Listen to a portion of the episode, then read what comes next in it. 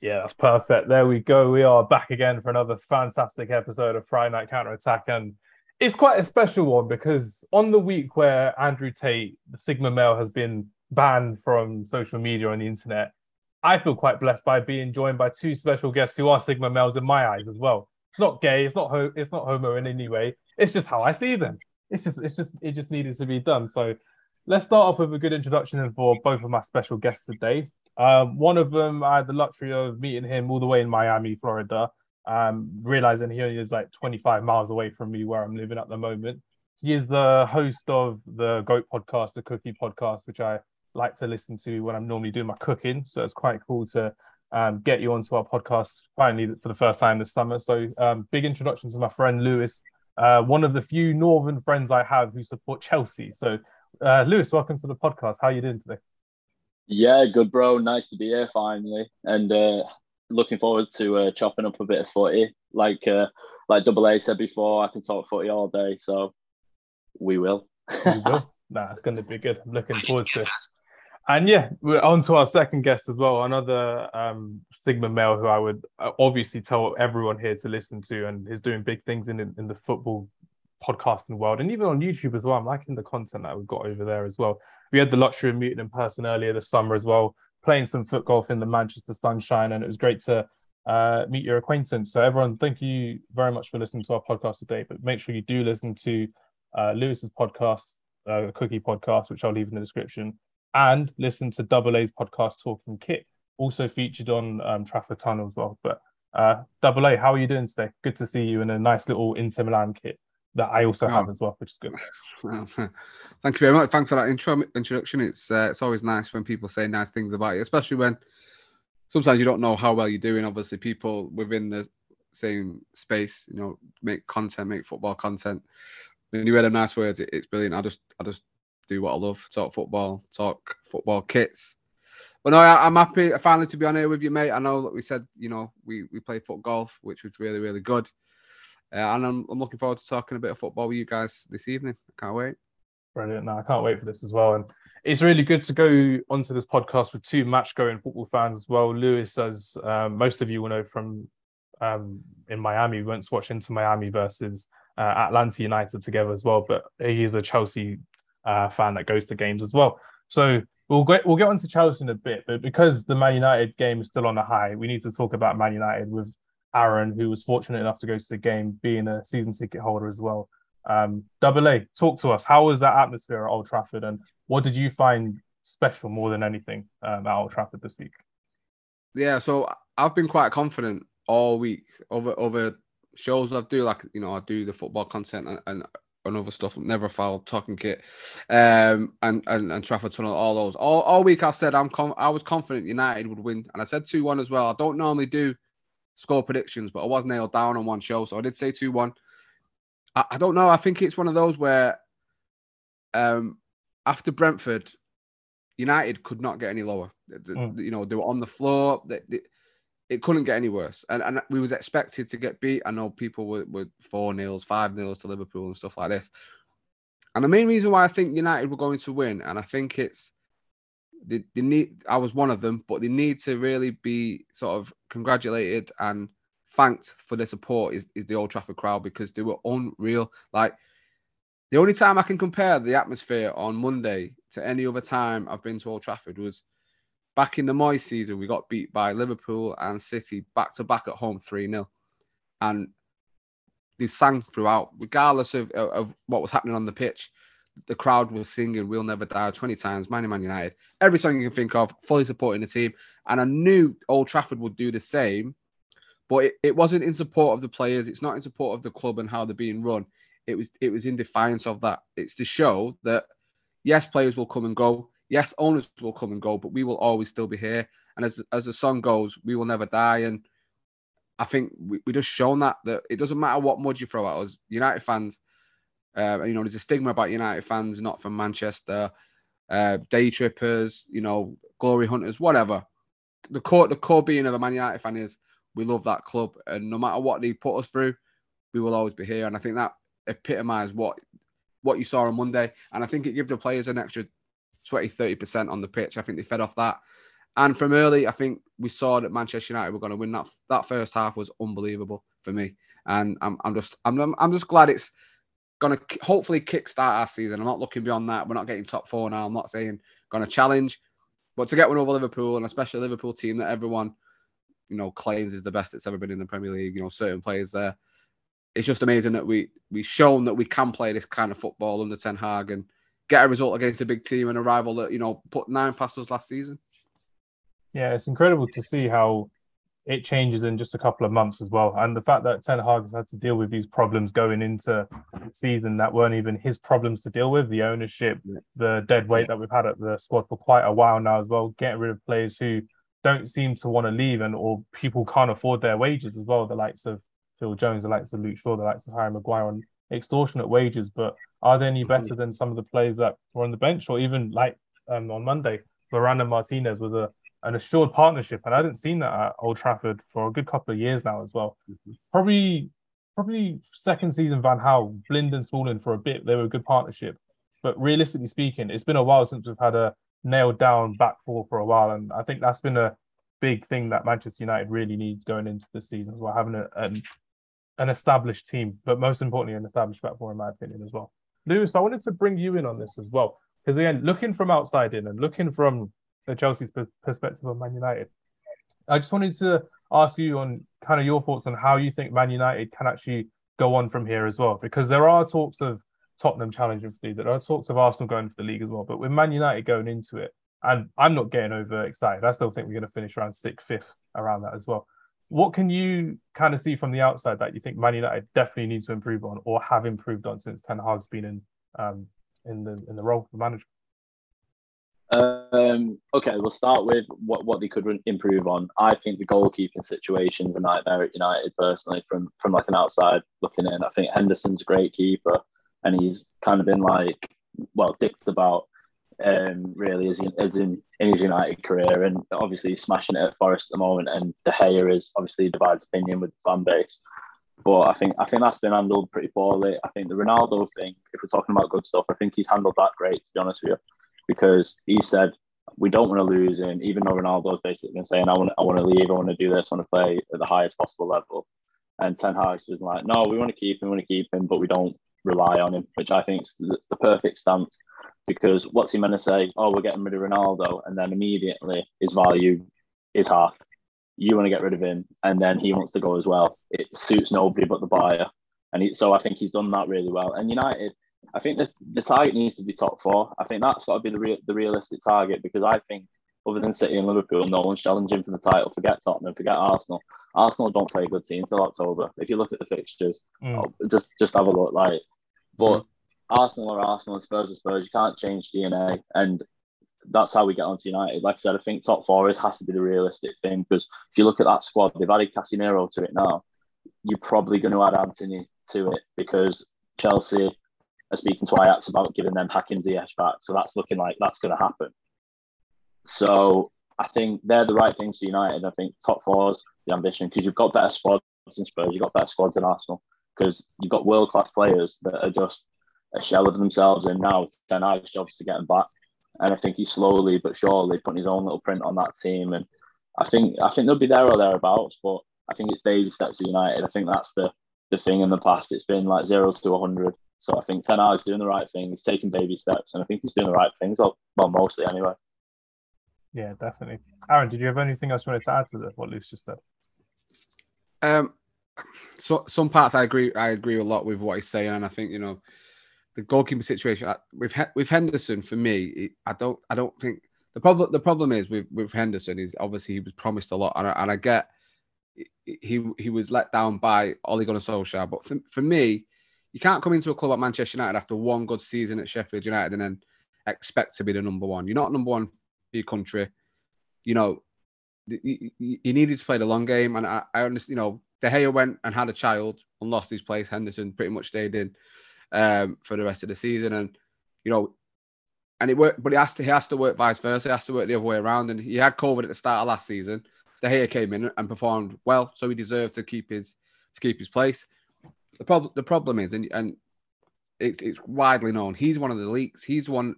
You know, he's not happy. He's not getting game time, so he's leaking everything. And that's not got you, the, the fans aren't going to warm to you in, in that case. Yes, he has a sort of a cult following within Manchester United fan the fan base, as does De Gea. But there's, there's those like me that don't want either of them. Like I love I love De Gea. Don't get me wrong. He's been an absolute legend of the club. He's played for a long time, but the game unfortunately has moved on. You know, you saw it with Man City with uh, Joe Hart. Pep came in straight away. He's not for he's not for me.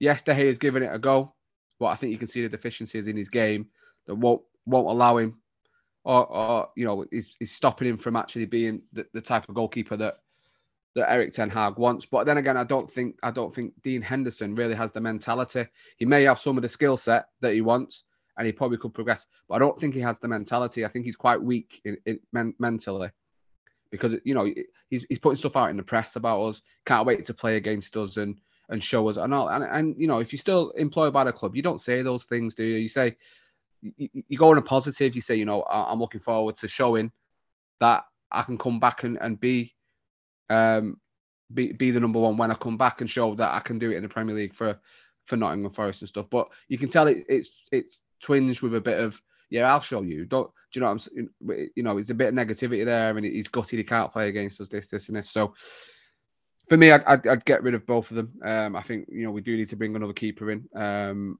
most definitely, and and, and with the, with with what you're saying, you know, top four should should be the minimum we expect. But that I think that's always the case for Manchester United. You know, I, I never, I never, I would never celebrate top four because I think we should be in the Champions League with, with, you know the biggest club in the country.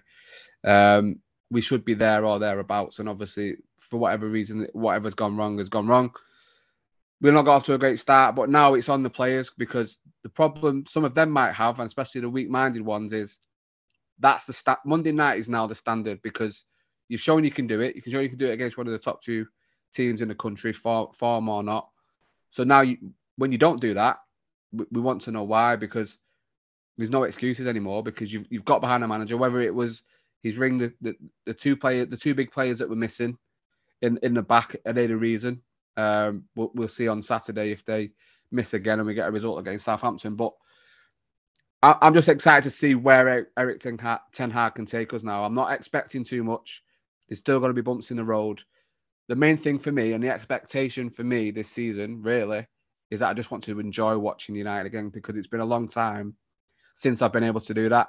Um, it, has been a bit of a slog supporting Manchester United for a couple of years now, and I want to just be able to go, you know, watch my team and come away happy again, like I did on Monday night. And as long as I can do that, more often than not, um, we'll see where it where it goes. But that's that's the main thing for me this season.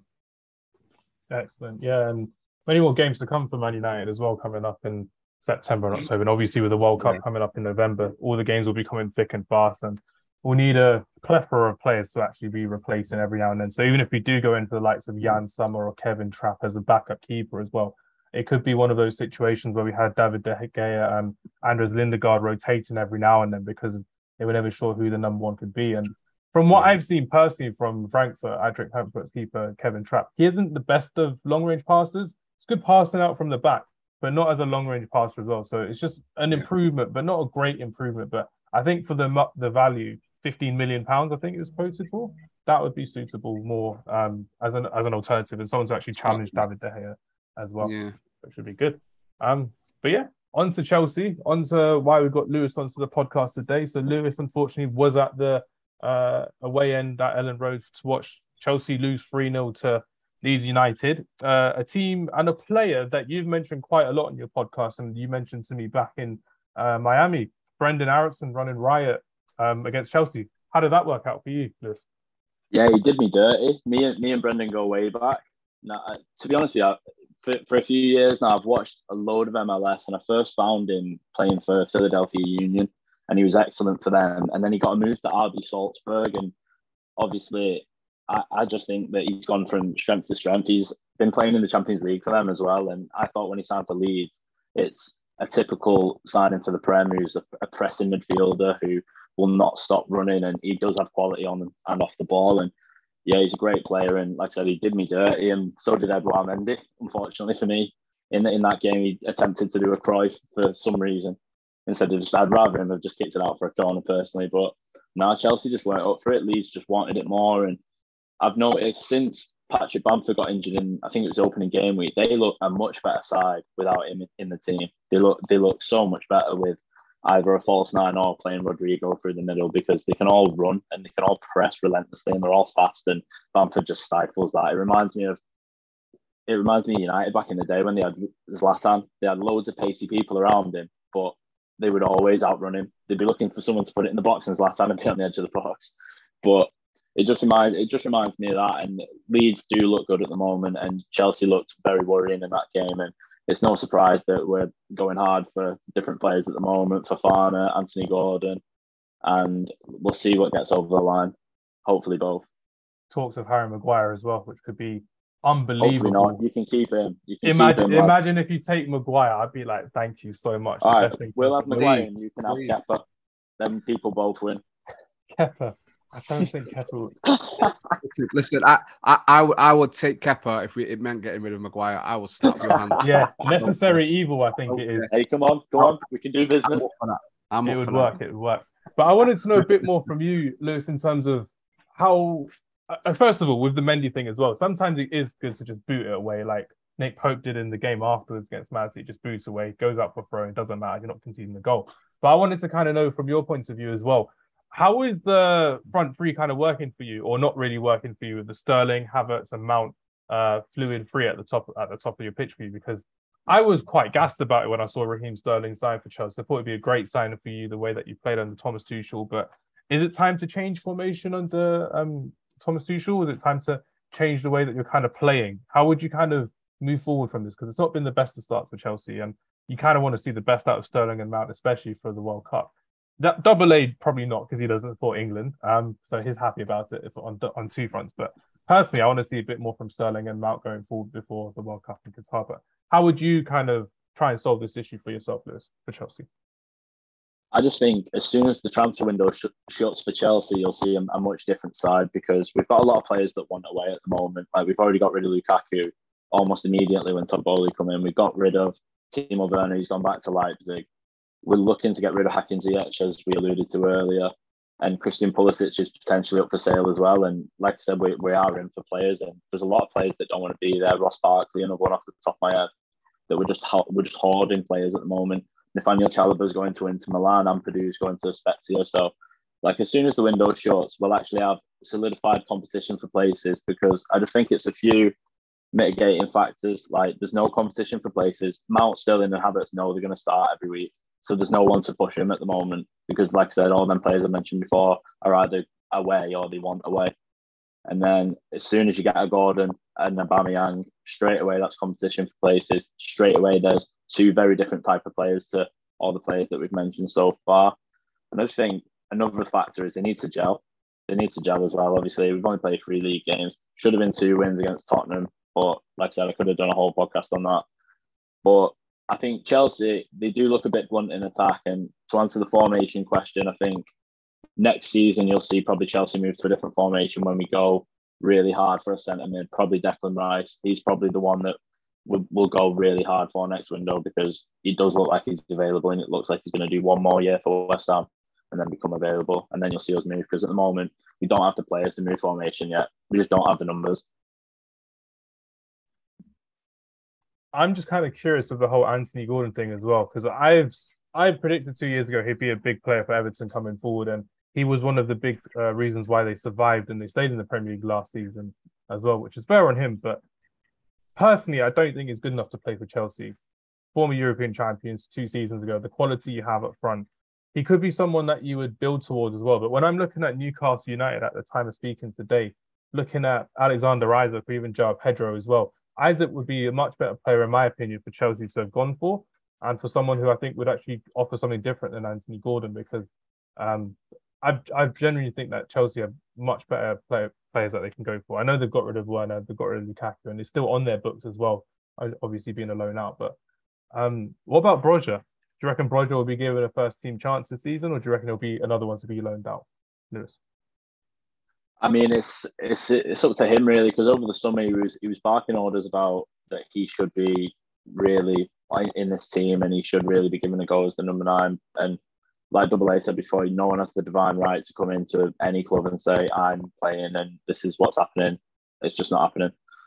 But I think that the situation with, with Gordon, I, I would like to see it because I think someone in Thomas Tuchel, he gets the best out of young players and he's, he got monster seasons out of Ousmane Dembele and people like that for Dortmund. And if he wants him, if Tuchel wants him, then that's fine by me. You can, you can have him because he's obviously seen something where he can mold him into any type of player. Like he's only 21. You've already said he plays for England under 21, so he's no slouch. And he's probably thinking Anthony Gordon, I want to play at the highest level and I'm going to get a fair crack at it because all these people are leaving and it's a World Cup year. So maybe I'll even go if I start playing well and get the team because Callum Hudson-Odoi, he's leaving as well. Forgot to mention him earlier. He's going to Bayer Leverkusen. And oh, think, really? Is he going to Bayer yeah, Leverkusen? Yeah, yeah. So he's either going on loan mm. or we're going to sell him with a buyback for Fabrizio, we were saying before. Oh, so, oh, okay. But yeah, another player who ha- hasn't done enough to really nail down a first team place. It's been unfortunately riddled with injuries, but hopefully he goes out play some football in Germany. Hopefully we see him back there. But yeah, I think again, like United, baby steps for us. We're not adding to the squad. We're rebuilding our squad. We lost some big players in the summer as well. Rudiger being the biggest one. Yeah, absolutely. Uh, Double I just wanted to kind of ask you from an outside perspective as well about Chelsea. Where do you think they can they can go forward with this with this squad? Because you're kind of looking at it and you're kind of thinking Koulibaly with the red card on the weekend as well. You're looking at Conor Gallagher yeah. Coming into the team, maybe pushing out Jorginho Kante and Kovacic further down the line as well. Um, can you see this being a new rejuvenated Chelsea with some of the younger players coming through uh, into their squad. And I think it's really good to see how Reece James has been versatile. But I've also said about Chelsea's players in the past, even for Callum Hudson-Odoi, I think Lewis may agree with me that versatility can sometimes be a negative thing when you're playing in so many different positions. You can't hold down a place in the team or in the in the squad because you're so used to just being that extra guy, the nearly guy going into every single position. But I just kind of wanted to yeah. know your thoughts on Chelsea currently this season. Yeah, so you know, b- before the season started, I think I, I predicted them definitely to finish in the top four just because of who Chelsea are, and they, they always seem to be there thereabouts. They find a way to get results uh, and and really push for you know eh, cups, titles, and stuff like that. I, obviously, I'm not worried because I'm not a Chelsea fan, but the fact they don't have a recognised number nine, that that, that top class striker, uh, who will get you them goals that other players aren't going to get, and I think that's a worry. Um, you know, it's obviously Aubameyang. I, I'd stay clear of Aubameyang. I think he's, I think he's bad news, and you know, I think he's just a, another player that Barcelona are desperate to get off the books that, that's that's on, on big wages. Uh, I know you mentioned Isak before. Uh, that's that would would have been a great option. Um, it, it, it's strange with Chelsea, like I was surprised. I was surprised Sterling went there. Although it's a good good sign, I was surprised he went there. And it's just it's just like for me, looking outside in, it's like they put pieces and hoping that they work. Uh, you know, Mount gets moved about. Is is, is he a, a midfielder or or does he play out wide? Um, Havertz, what is he, and, and, and when is he going to fully kick on and show the talent that we all knew he had back in in Germany? You know, is he still living off that that Champions League goal uh, in terms of reputation and, and what his output is for this team? And and, and the back line, they definitely need another centre back. You know, please come and get Harry Maguire. I, I, a lot of fans say it. I will drive him down to London. I do not care. I will. I will bring him myself. Um, but you know, they've still got they've still got great great players in that squad, and they're very capable of. And when they turn up on the day, like like Lewis said, know, they were unlucky not to win against Spurs. Um, should you know should Spurs should have had a, a player sent off in that game. Um, probably means they go on and win and win that game. So I, am probably I, I don't. I, it's hard to say with with Chelsea. I think they will show up, and I think they will eventually be up there. Maybe not. Maybe may miss out on top four. Um, it just depends on Arsenal. I think in terms of can their squad see it through. If they have a few injuries, playing Thursday, Sunday a lot, are they are they going to be able to to stay up there um, after a good start? And United could be anywhere. To be fair, so I, I'm I'm for them for Chelsea fans they need to go and get a big a big striker that's going to be their number nine, and other players can feed to score them the goals. But yeah, I think I think they'll still be there thereabouts for a big club, and they always seem to get over the line when it's needed. Yeah, it's true. You can't see Chelsea playing in the Europa League next season as well with the squad that they've got and the talent they've got in their manager. So it's going to be good to see how Chelsea do over the season. Again, from an objective point of view, not really backing them, but I do think I do think they'll push Arsenal out of the top four at the end of the season, which will be good for them. Um, but no, we spoke about Spurs earlier, but I did want to speak to both of you guys before we speak about um, the main event of what we're talking about today. I did want to speak to you guys about Harry Kane. I did want to speak to you guys about how um, he could be considered one of the greatest Spurs strikers of all time. Probably could be one of the best Spurs players of, of all time as well. And he could actually break Alan Shearer's record of being the top Premier League scorer of all time. But I wanted to kind of know from both of you as well. Do you reckon he actually regrets not moving to Manchester City last season as well and actually going for that Premier League title? Because Spurs are looking strong this season. They have got Antonio Conte, who is a strong character and a strong manager they have shown their hand in terms of, especially at uh, the Chelsea game as well, how to really get a point, how to scrap a point, how to scrap a draw, and scrap a win like they did against Wolverhampton Wanderers with Harry Kane scoring the winner. And I think he's overtaking Sergio Aguero now, as in the top scoring list as well. But I wanted to know from the both of you, Lewis and Double A, where do you kind of see Harry Kane in terms of Premier League all-time greats? And do you think, like I mentioned before, do you think he regrets not going to Manchester City to have that first Premier League title? Lewis, we'll start with you, if that's all right. Yeah, I think he'll be he'll be gutted that that move didn't materialize because I think he did everything humanly possible to get himself there, and even did that interview with Gary Neville where he was basically like, "I'm unhappy, I want to do the X, Y, and Z." But yeah, he completely disrespected Tottenham, and they were just playing hardball Spurs, and they always are when you negotiate with them. They, they're not easy. Mm-hmm. And he'll be gutted, yeah, because he'll be looking at Haaland thinking that should be me. I should be playing with Foden. I should be playing with Grealish. I should be playing with Mahrez and all these great players, and I'm not. I am playing uh, with great players, but I'm never gonna win a Premier League. And, and in that interview as well, um, he uh, Gary Neville asked him if you could play one current Premier League player, who would it be? And he said Kevin De Bruyne, and just kind of there like that was that was literally like just give me a contract and I'll sign it. That's how much he wanted to move to Man City last summer as well, which is crazy to see. And it could be one of the biggest myths in Premier League history if Harry Kane never wins a Premier League title. Because Alan Shearer did back in the day with Blackburn Rovers as well before he moved to Newcastle. Yeah. And he's got he's got that on his record. But imagine Harry Kane going through to 34, 35, the years of regret of just playing at Tottenham and them not really improving because Tottenham is Tottenham at the end of the day. We all know how they're going to do going forward. But uh, Double A, I just wanted to kind of ask you as well where can you kind of see Harry Kane moving from here? Can you see him moving forward in terms of being obviously club captain at Spurs if Loris was to retire or leave? What more can Spurs kind of do to support Harry Kane and kind of getting him a trophy, let alone the Premier League title? I think they may have already done it. I think they've gone and got a manager that that could potentially get them at least a, a cup, an FA Cup, League Cup, Europa League if they ever, they ever get into it. I think they've got the right manager for that who could see them over the line. Um, I think he's improved Spurs quite a lot since he's come in. Um, so that's that's probably his only hope now is is on on the sort of the coattails of Antonio Conte. I think he's probably past a, a move at a big club now. Um, the only club I could probably see him going to is Manchester United. Um, you know the Glazers and the board love that big name English signing. We could very well throw money at him next summer if Ronaldo goes, when Ronaldo goes, I should say. Big so I, I could probably see him maybe well. still coming to Manchester United. Um, but you know, will United be in any better position than Spurs? He'd have to weigh that up. Um, just to go on your point about does he regret not going to um, City, I think it, it, will be the biggest regret of his career if he if he wins nothing. Uh, you know, they won the they won the Premier League last season, and again they'll they'll look to do that again this season, as well as the Champions League. They're going to fight on all fronts, Manchester City. So, you know, could he have done more? I mean, you can't do you can't do more than than basically begging and flirting wildly to to a to a team doing an interview with, with Gary Neville. Um, you know, and, and and Spurs were right to play hardball, and it's only you know Manchester City refusing to pay what they wanted that that stopped the move. But in in the grand scheme of things, I think he'll I don't know if he'll go.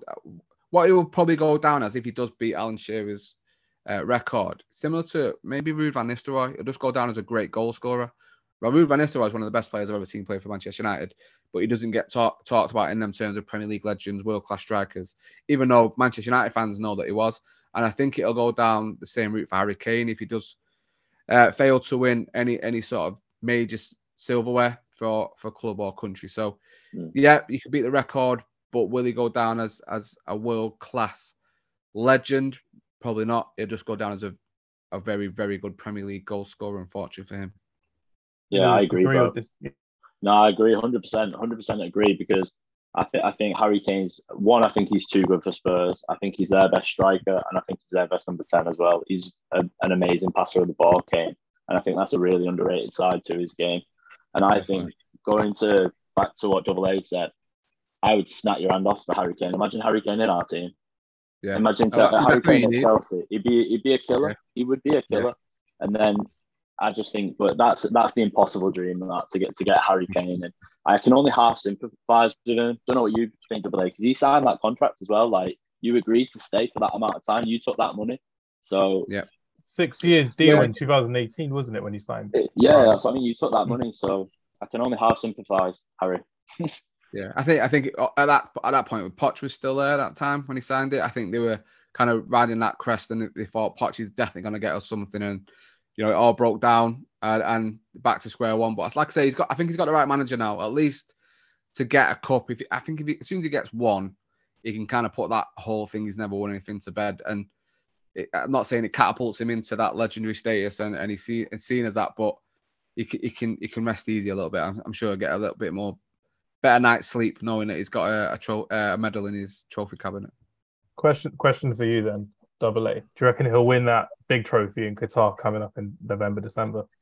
You know, you know what I'm going to say about that. You, you I'll ask you, you about know, this as well. You, you know my answer to that. Um, obviously supporting Brazil.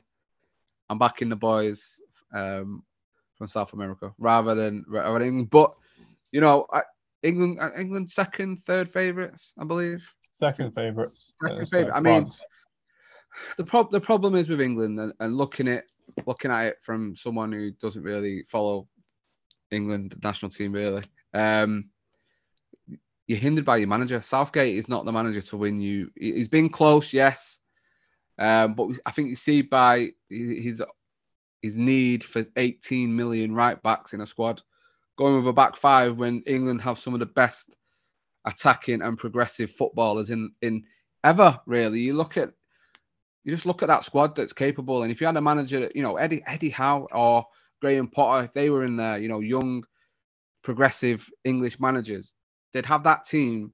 You see, you see what they're doing at the moment. You see what they did to Manchester United, Brighton. You've seen what how City play, uh, Newcastle played against City, and and that's what England needs because you don't want to waste this generation. We've seen the golden generation be wasted.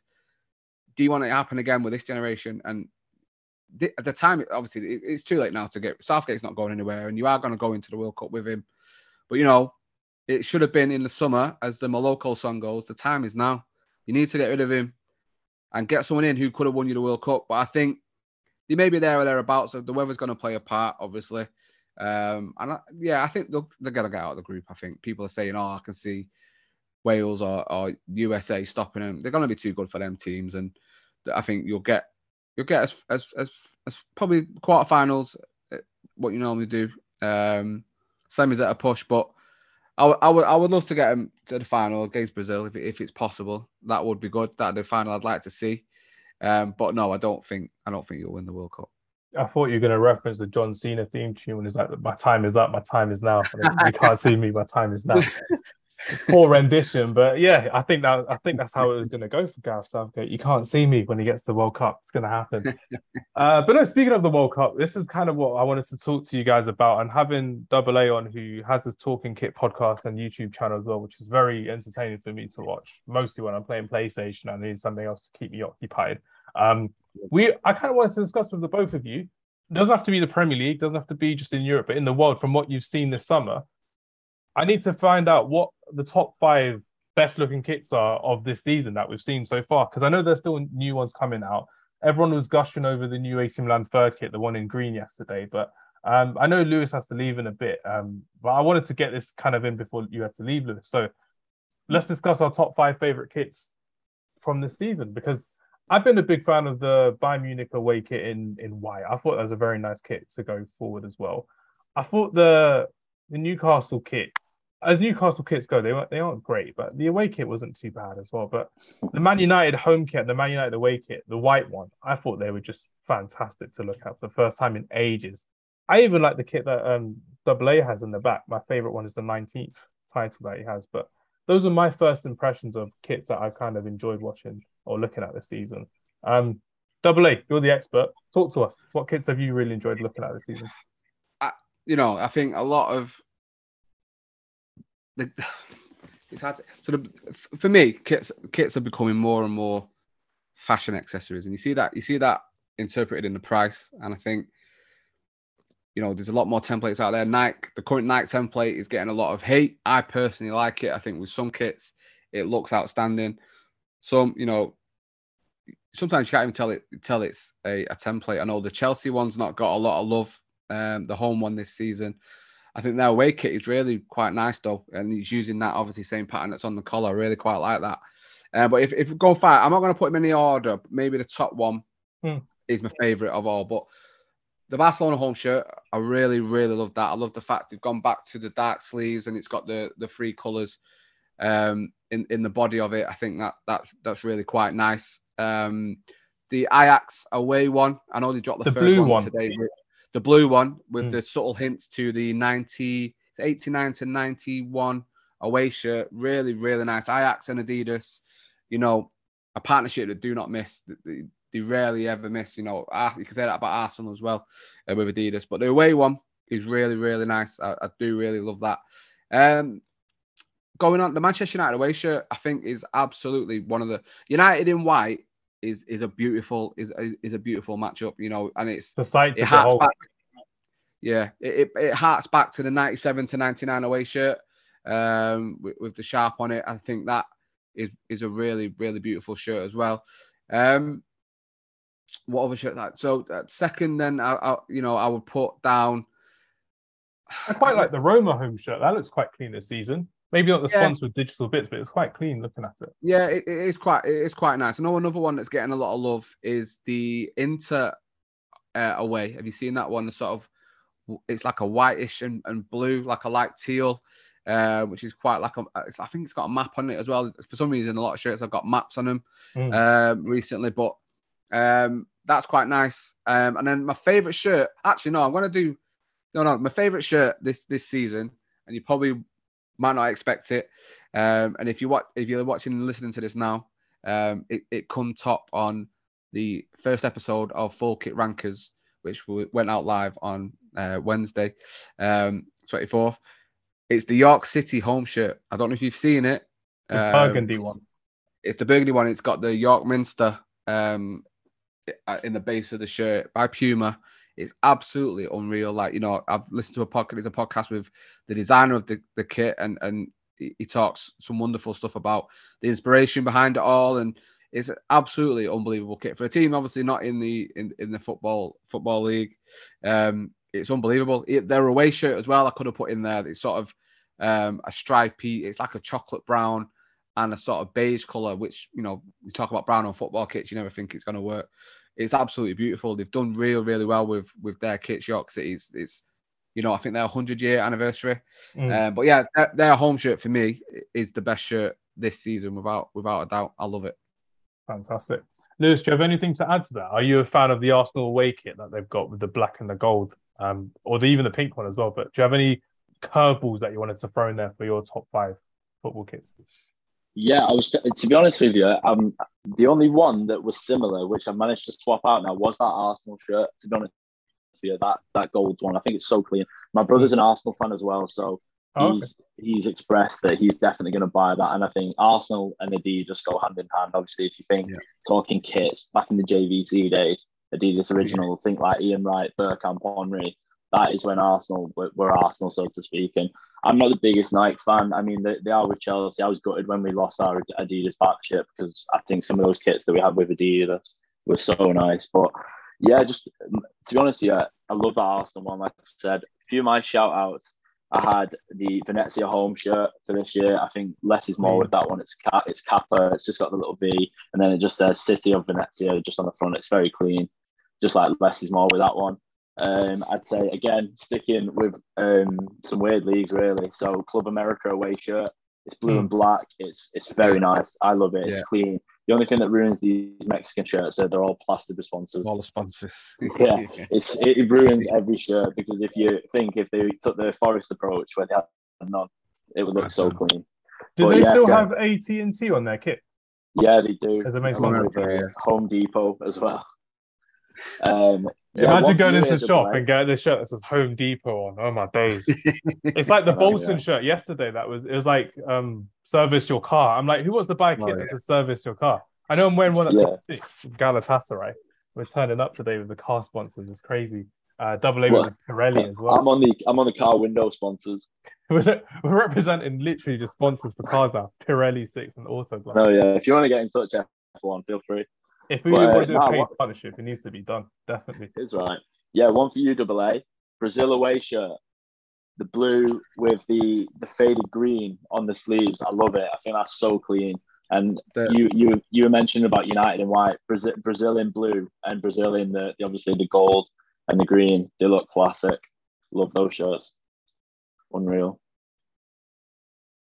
The first picture I saw in it on footy headlines was a bit uh, I want I wasn't too sure about it, but then I've actually seen the pictures of it. It looks absolutely amazing. I think there are two two kits that are going to look really well uh, at the World Cup. Again, it's that Nike template. Not a lot of people are liking, but for me, the the the the, the story behind it, the way that they've interpreted this story into the kits, it, it works beautiful. And yeah, they're definitely two that that I'm liking that are going to get released this season. Yeah. Because are, are there many World Cup kits that have been um, launched out already? Because I know some of them have leaked, unfortunately. But uh, do you know if there's any big ones that are kind of come out? Because Colombia always turn up, Argentina always turn up, and Mexico for me always turn up with their kits from what I've seen, and Japan. I've got a couple Japan kits which are going to be quite cool to see. But um, were there any like curveballs that you saw that you thought, nah, it wasn't for me from the World Cup kits that you've seen so far? Double A. Um, it's not. It was. Not, it's not for me, but it's it's a lot different. You, know, you seen the the proposed England one, and it's got the, the sort of the sort of reference to the ninety Euro ninety six year, hasn't it? I think. Mm. Uh, but I, I know that's that's divided opinion with a lot of people, but I, I quite like it really. I think it's it's something a bit different. I think you know just a standard white shirt that they often do. Um, you know why why not mix up a little bit? And and that template is showing the variations you can have with different. You know, you look at Liverpool's, it's just a white, it's just a red T-shirt with a Nike, and but then you've got the opposite, which is um, Barcelona's, and and then Brazil's, like we've said. But that England one's quite nice. I think Argentina have um, have released theirs, which is quite nice. It's, again, it's just it's just an Argentina shirt, blue. This was a dark blue right. at the top, isn't it? Like 2000. The dark, the dark blue, and I think Mexico Mexico's have released have released theirs, which looks nice. I like that um, one. It's the contrast of greens. Yeah, difference yeah. of greens in the middle as well, which is really cool yeah, to see. Really, really quite nice. But yeah, I think a lot of the kits I've seen for the World Cup so far have been nice. There's none that I've looked at and gone, they're they're not for me so far. So that that's that's promising to say the least. Yeah, it'll be good to see when that when they will come out as well. Uh, one shout out from me as well because I mentioned a few earlier. The Fulham away kit. I'm not sure if they've played in it yet. The green one is quite nice from what I've seen. I think that's a very fashionable fashionable kit. I'm not a big fan of the PSG grey one that they played on against Lille on the weekend, but oh, I know like yeah, I, I, I, know people like it, but for me, I'm like with PSG, you want to be a bit more bold and a bit more brash in terms of what they are. And grey, I'm like, you can do so much better than grey. It's like with the Ajax one, the one in the off white, the eggshell one. Not a oh, fan oh, yeah. because I know that they can do so much better. I think it's one, just like you said as well, the high standards of some of these kits that you see, you're always expecting something really big to come out um, from yeah. some of these teams. One one thing I have to say, obviously, I, I don't know if you've seen it today, but the obviously kits these days. You've got the stadium version and you've got the authentic version. You know, Nike are quite bad for this. Adidas are similar. Obviously, Manchester United's last season, you could tell mm. differences. A lot of the MLS ones as well.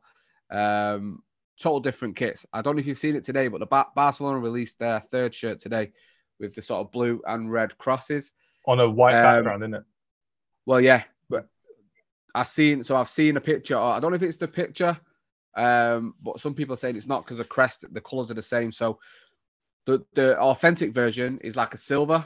Yeah. And then the stadium version is grey, and it's it, the differences Ah. are un- you can tell it's two different shirts, and I think you know what what what are we doing as manufacturers? What are they actually doing? Because you're just ripping off fans now. You know, it's 115 pound for the for the authentic version, 140 if you want a player.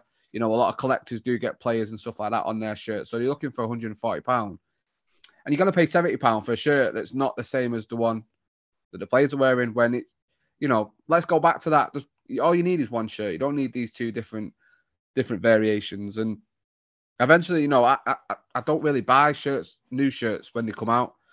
Like you like you were saying, you know, you wait till the end of the season, you get them in the the Clearance gang. This is what we That- do. That, that's what it's about. I- you know, I, I, I don't want to, you know, it, t- times are hard for everyone Mm. in the whole world, never mind just this country. And, you know, expecting fans every season to fork out shell out. 140 pound, uh, 115 pound for a shirt is ridiculous. And these teams like um, Brentford, who are keeping their home shirt for two seasons, you know, the shirt is boring and rubbish, but fair play for you to doing that. And, you know, I think more teams need to take this on and, and start to fight back. And, you know, it's not fair for fans to be forking out all this money three, ti- three times three times a season. You know, it, it really does add up. And I think Right. doing two different types of shirts as well, you just need to step back, have a look, and, and start giving more back to the fans. Really, Yeah, That's bro. what. That's why I loved it when I saw Lewis um, wearing his Chelsea away, um, Chelsea away kit that it was today. 98 classic. I love it. Go on, Lewis. You were saying. Yeah, I was just gonna say my two my two favorite ones for this year. Don't know what you reckon of these double A. The Italy home shirt that they've got for the World Cup is very classic Italy Puma. Italy are in the World Cup. This is what we're here for. Exactly, exactly. I love it. The one, that, the, one, the one that would have been there, but it's it's a gorgeous shirt. It's a shame. And then my favorite one for the whole thing is the England women's shirt. I think going back to what you said about Nike templates, I think that one's very clean. And I just think why couldn't you have done that for the men's team? Because the England women's have had a much nicer shirt than we've had with Nike, in my opinion, since that partnership took place. I agree. I agree, and I think England, the men's team especially, the training shirts have been better than the actual shirts. Uh, I think you think of that one in the 2018 World Cup with the sort of blue and red sort of gradient down half of it. That was beautiful. There's been a red one as well that could look like an away shirt. Uh, but I, I do think that home shirt I mentioned that's proposed for England for the World Cup is really nice, and I think if that comes out, um, I think I think it should be okay. And I think is it a blue away shirt as well? I think they're going with. I think they're going for blue Um, this time because we had yeah, blue at the Euros, which was a good. I like that shirt because that was the first English short shirt I bought since I was like a kid, since like Euro Yeah. 2004. So I quite like that blue one. Um, Yeah. good. But hopefully we'll get a, a nice little reveal sometime soon. But I agree with Lewis what he said there as well. When you're watching the Euros and you're looking at kits done differently for the women's side as opposed to the men's side, you're kind of thinking these are a lot more clean. Sometimes they're even better to actually buy them than they are, and cheaper as well because they're not in demand as much as um, the men's shirts. So that could easily be a nice little kit to buy. And um, for people listening to this podcast, we did this little kit show. Check it out in lockdown. Um, I, I've told everyone who has ever been on the, as a guest, like when I buy kits, I buy it as a gift for someone. So this year I might buy one for like my niece, uh, who's going to turn one in September. So that will be quite nice, nice little gift. So that's what I'll be looking forward to doing. But for my kits, as Double A mentioned, buy it in June. Top tip: buy it in June, buy it in July when the season's over. You're buying something that's normally 70 pounds for something like 25, 35. I bought a River Plate kit at 35 quid plus a 10% student discount. Loving it. £3.50 off the total price, which is great. I say as well, if you do go on, on classic football shirts, Talking Kit do have a discount code that you can use. So if you use Talking Kit 10, you can get 10% off. Um, I can give you the link as well. Hamza to put in in the uh, description. If you use that link, it'll take you straight to the website and it'll have the discount automatically applied. So if you like classic shirts as well, and I know they've got some new shirts. So I think they've got City's shirt from this season up there, as well as a few other teams. But yeah, if you want 10% off, Talking Kit 10, it'll get you that for you. No problem. See, this is what I told everyone at the beginning. We've got two Sigma males on, and we've got another paid promotion there from Double A. I love it. This is what we're here for, which is fantastic. Um, but yeah, just to round up the podcast today, um, I did want to speak to both of you guys. Um, we'll keep it easy. We'll talk about the Premier League. But I, first of all, I wanted to shout out ITV for showing the La Liga highlights for free. I thought that's fantastic because they've got the uh, Football League now, but seeing La Liga on like uh, British TV is great to see, and to see Robert Lewandowski turning up as well, Benzema turning up as well. It's going to be good to see more La Liga over the season because I've had on Premier Sports, and obviously, obviously, it's not been as accessible as ITV um, or that enjoyable. To be fair, to be watching it, but hopefully, we'll be able to see more from them um, this season as well. But just to round up the podcast for the both of us today, uh, from Lewis and from Double A, uh, just one player each that you're looking forward to watching this weekend. It could be someone from your own team. It could be someone in a big game that we've got coming up this weekend. But Lewis, we'll start with you. Um, who are you looking forward to watching this weekend um, in the upcoming Premier League uh, fixtures that we've got? If you need, I'll just copy and paste them onto the chat so you can all see. Uh, there we go. No, I'm, I'm looking forward to uh, Raheem Sterling. Probably probably a bit selfish for me to say so, but I think this is the game. Leicester at home. I think this is the game he scores, and I think this is the game where he probably kicks on from here. And don't say that because Leicester are rubbish. I'm don't say that. Don't say that. I transferred him out this week as well. Goodness sake. Well, trust hope... me. Trust me. This is someone asked me before about Mount, saying should I stick or twist with him. I said this is the game where he stat pads a little bit. James James Maddison has been stat padding in, in Leicester's poor form as well. So he's obviously looking for that move to Newcastle United. But Raheem Sterling, yeah, he needs to go. But Raheem Sterling, man, I don't I don't know why I transferred him out. I think it's because he was 10 million and I saw um, Leandro Trossard, who I backed last week. I predicted Leandro Trossard to have a good week. And what did he do? He scored. He scored Leandro Trossard, and I've been a big fan of him for a while. And I still think he's one of those players. I say it's every other week that you're looking at these players for like 40 million, 50 million, 60 million. Why is no one going for Leandro Trossard as an attacking midfielder or as, or as a winger? I think he will do the job. And Graham Potter wouldn't be that um, that tight in terms of trying to sell him, like Cucurella, just get another replacement in. I think it would be quite good to see um, how he would do. Double A, who are you looking forward to watching this weekend? Yeah, similar to Lewis, really. I've got I've got to go for my own team, and there's two really, but it's depending if one of them's going to play. So after watching um, him on Monday night, uh, Tyrell Malacia for me, I mean, what what a debut! You know, Old Trafford could have swallowed him up. Um, the biggest game at Old Trafford in our calendar, you know, bigger than Man City. Uh, the Liverpool game is is the game that we all look forward to going uh, and watching. Um, there was one moment in the first half, not far from where I sit, um, and and Salah did him, and you know he very well could have with withdrew himself and and just tried to play it nice and simple and had a quiet game, or you know he could have gone the other way and just totally just had a nightmare. He didn't. He stood up and he, he proved why Luke Shaw's not getting back in that team for me. He was unbelievable. What what a player he is, and those last ditch tackles, those recovery tackles, you know, strong, fast, smart on the ball as well. He was really shown.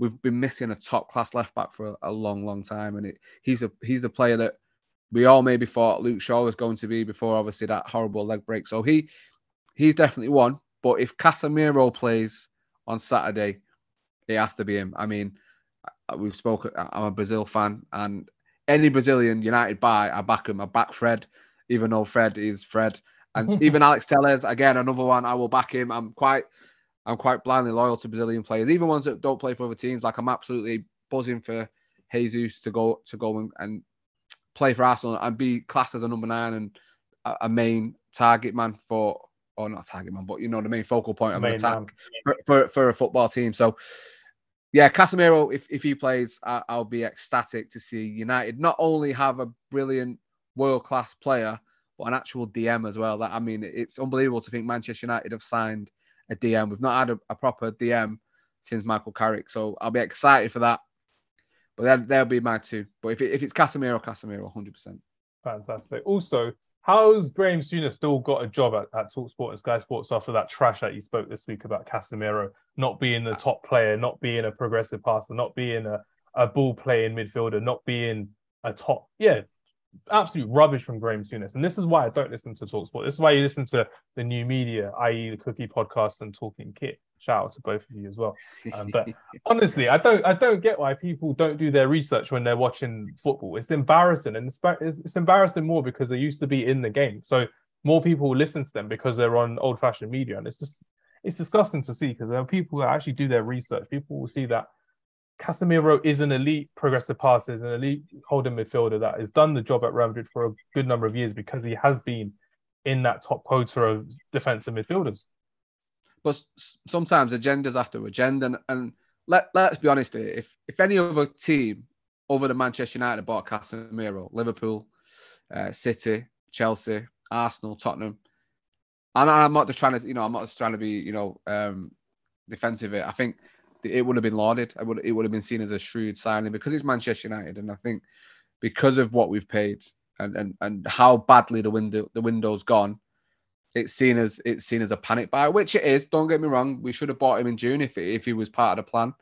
He's obviously a De Jong alternative, but it's still an amazing signing and a signing Manchester United have needed for several years now. So, you know, I, I don't worry too much about what Graham Souness has to say. He's not someone I, I pay attention to. He's not someone I, I, appreciate or or value his opinion. So whatever he says, he says, and you know, I, am comfortable in knowing that Manchester United have signed one of the best uh, defensive midfielders in in world football.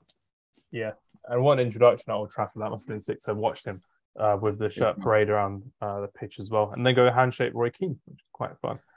Lovely um, stuff. Lovely stuff indeed. Um, my prediction for this weekend, uh, I'm going to go for Gabriel Jesus. As not my player to watch, but I think for everyone listening, we are talking a bit more about fantasy football this year on Friday Night Counter Attack. So I've got him as my triple captain. Um, so if you're in our league as well, hopefully he scores a hat trick against this Fulham side. But I've been I've been quite impressed with Fulham. I've been impressed with Palhinha especially and Andreas Pereira, former Man United player. So one player for me to really watch out for is Palhinha because I've really enjoyed watching his um his start up in the Premier League. I thought he's been a player that I think should have been in the top six. Uh, can, like Nunes has gone to Wolves, Palhinha's gone to Fulham. These are players that won True. the league with Sporting Lisbon. They're yeah. players that have actually done well um, going in, getting into their country's team as well. And I genuinely yeah. think that even though you've got Jorge Mendes um, working with Wolverhampton Wanderers, as you would, fair enough, he can get any player he wants from Portugal. Some of these scouts in some of these top teams should have been looking at these players a long, long time ago because they've been great for years. And it's going to be really good to see how um, Thomas Partey and Granit Xhaka go off against the likes of Andreas Pereira um, and Palhinha as well in this 5.30 kickoff game on Saturday. So I'm really looking forward to that battle. And I really think Arsenal again, like Lewis said earlier, they're not really playing a big team unless you want to count Man United. Lewis. I mean, we'll count Man United, our uh, Double A and I, as a big team yeah. in September. But besides that, they're not playing a, a, a, major team or having a bigger test besides Man United until October, um, which is the case as well. But that's my first one. And then second one, I'm really interested to see how West Ham United deal with being bottom of the table. Three games in, no points, just defeat, defeat, defeat we know we got West Ham fans following our podcast and following us on social media as well. Big up to them. But um, maybe it's time to give Scamacca a start against Aston Villa. Maybe it's time for him to actually get rid of Michail Antonio from the first team because I know Cornet had a game in the Europa League or the Conference League, I think, and he did all right. And Scamacca scored last weekend as well. Maybe try this new way that David Moyes wants to go. I know they've signed Emerson, haven't they, Lewis, as well from Chelsea? So that would be a, another good signing for them. But I really want to see Scamacca kick on in this Premier League season, and I think he's got it in him to be to have a little bit of a dog in him as well to kind of turn up against these defenders. And with Aston Villa, who aren't on hot form themselves as well, Salim, our co-host, who's on holiday um, this these last couple of weeks, would normally be back in Aston Villa to do really well. But Aston Villa have been crap this season, and rightly so under Steven Gerrard, overrated English manager. Didn't need to leave Rangers when he did. He should have stayed another season or two um, to work with them going further. And losing Michael Beale from an Aston Villa point of view has been massive for Aston Villa. They haven't got a, an assistant coach who can replace the kind of quality that he actually brings in. And yeah, so Palhinha's my first choice, and my second choice would be Scamacca if he plays. But that will be it to round off that part of the podcast. And just to finish off the podcast, gents, I just wanted to kind of give this time to you. So, um, Lewis, I'll let you plug your podcast and share what you're up to this season as well double A the same for you as well because big things coming for the both of you. So Lewis, take it away. Yeah, well, first and foremost, nice one for having us on. It's uh, it's been a pleasure. We shouldn't uh, leave it so long next time before we do it. So this is why I badger you every week to play football. I know you're busy working, I'm busy working, but I'm like, I've got these days off. We got to play. We got to play. It's got it's going to be good when uni starts again because I get to see you hopefully then in Manchester a bit more.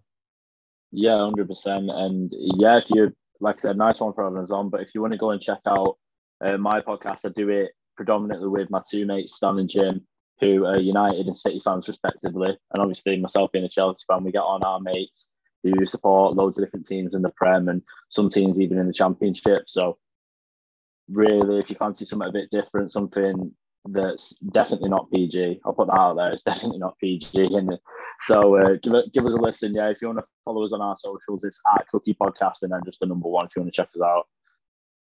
Fantastic. I'll leave that in the description as, as well, and hopefully people will be listening to you because you've had this podcast for a couple of years now as well. It's been good to see how it's been going for, you because I've been following your journey since we met. So it's been good to see how it's going to grow over the season. Are you going to be doing anything new this season? Is there anything we we should be looking up for as well? Because personally, I'm going to say it on the podcast as well. I think you should do match day vlogs for the Chelsea games that you go to because you go to quite a few of them, and I think it would be quite cool to see your perspective as well. I think you get good content from that. Yeah, to be to be honest with you, bro, I, I love getting pissed at the football. So my match day vlogs would not be would not be um, something that I'd probably regret the next day. To be honest. Oh my days! Imagine, be, imagine. It'd be, it'd it would not be, PG shit. content. Oh no, definitely not, definitely not. And uh, yeah, I'd probably wake up with a hangover and then definitely some regret from from that match day vlog. But yeah, we we, we cover the Champions League every year, so obviously we was talking off mic before the draws Thursday. Mm. And I just, as soon as that's done, we'll do some predictions and then we'll do some sort of forfeit for whoever gets the group stage wrong, and then we'll do that therefore to the end of the competition. So, yeah, if you like interactive games as well, we do quite a few of them. So yeah, hundred percent check us out if you fancy it. Fantastic, lovely stuff. And uh, double A, your turn. Away you go, my son. Yes, yeah. So I'm one third of Talking Kit. I know it's mentioned earlier on. It's three of us: myself, James, and Sean.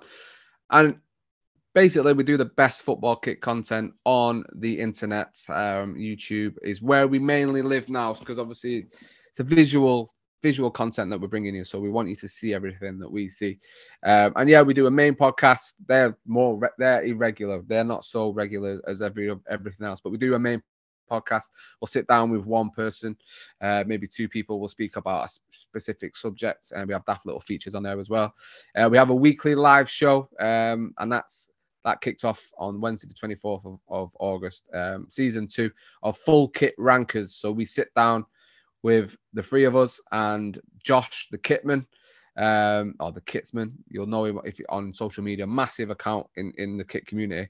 Um, he's, he's one of our guest hosts, and we bring another person in. Um, and we sit down and rank 10 shirts. Um, the first episode of season two, we had Doug, the co founder of Classic Football Shirts. Um, and we ranked 10 anniversary shirts. Um, so it's worth checking out. We also do short videos as well. I've ranked my top 10 uh, shirts in my personal collection. Also, uh, we do, you know, Premier League shirts, all that, all that kind of stuff. So we cater for everything. Um, and yeah, it's definitely worth checking out. Talking Kit on YouTube. As well as that, I do talk regular football, not just football kits, on Never a Foul.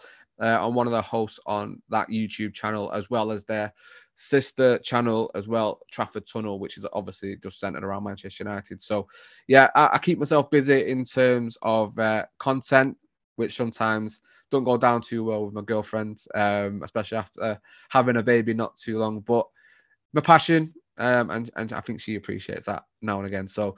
You can find me on, like I say, tra- Talking Kit, Trafford Tunnel, Never a Foul. That's where I'm mostly at. So yeah, just come in, say hello, and get involved in the fun. I still need to come on Trafford Tunnel and Never a Foul. It'll be cool to get me on that this season. It'll be great fun. Hopefully. Yeah, man. I'll I'll I'll, I'll speak to him, mate. We'll get you on 100. percent Not Perfect. not an issue. And then I need to get. I think Lewis and I would be good guests for you on your um, talking kit as well. To bring all of our kits over to you for a live podcast as well, and you could rank them. And that's how you're going to close out the podcast for us. What would you rank my Galatasaray kit and Lewis's Chelsea kit out of ten, personally? Out of ten. So out of ten. Right. Well, how do you normally do it? So what what we'll do is so you have ten shirts, and what you do so you you'll you'll look at the ten shirts and you'll you'll rate them. So your favorite to your least favorite. So one to ten. So the, the mm. shirt number one gets ten points. Down to the shirt at ten would get one point. So the five of us all do that individually. I then calculate all the scores, and that gives you your final list of what has come number one. So you, you see people's different reactions to different shirts, what they look like. I love a shirt, you'll hate it. And, and it sort of reflects in, in your scorings and stuff like that. So, I mean, if there was, if you had to pick out of the two, uh, Lewis wins just for the fact it's obviously a classic shirt and it's, uh, so I have to give him that. But I do like that Galatasaray shirt. I like the effect and I do prefer Nike. Nike are my favorite uh, manufacturer shirts. So um, I, I would give Hamza, I'll give yours. I, will probably give yours about six point five. Um, Lewis update just for the fact it's it's a nice color. It's a nice Chelsea yellow. It's also yeah nice, so it has to be up there, hundred percent. It's got that Zola vibe to it. Mine has a Burak Yilmaz oh, yeah. vibe to it. So yeah. Ryan Babel when he was there, which is which is crazy to see um, as well. Um, but no, I love that, and I can't wait to get um, hopefully more foot golf with the both of you later this season as wow. well. It'll be good. But no, um, uh, for us this season as well, like I mentioned before, we are talking foot golf and playing foot golf because my injury is almost at an end, so I'm I'm nearly back to full fitness. So we'll be back to playing normal football. But I think I've mentioned it to Lewis as well. Um, I want to continue playing football because it's a nice pastime. It's a nice way of chatting and continuing with our mental health talk like we do on camera yeah, and off yeah. camera as well. It's very important to continue doing that as well, which Definitely. is great. Um, but realistically speaking, it's going to be a great season. We're going to be recording more content outdoors as well in the in the sunny spells of Manchester. When, whenever it starts to be sunny in Manchester, it's going to be great. Um, but I'm looking forward to it. I'm looking forward to seeing more from the both of you this season as well. It's going to be great. But everyone, thank you very much for listening. Everyone, thank you very much for um, watching our latest foot golf video as well. I think we hit 100 views, which is great, and more to come and more to edit um, throughout the season as well, which will be great. Thank you, Lewis. Thank you, Double It's been a pleasure. Nice one for having us. Really appreciate it.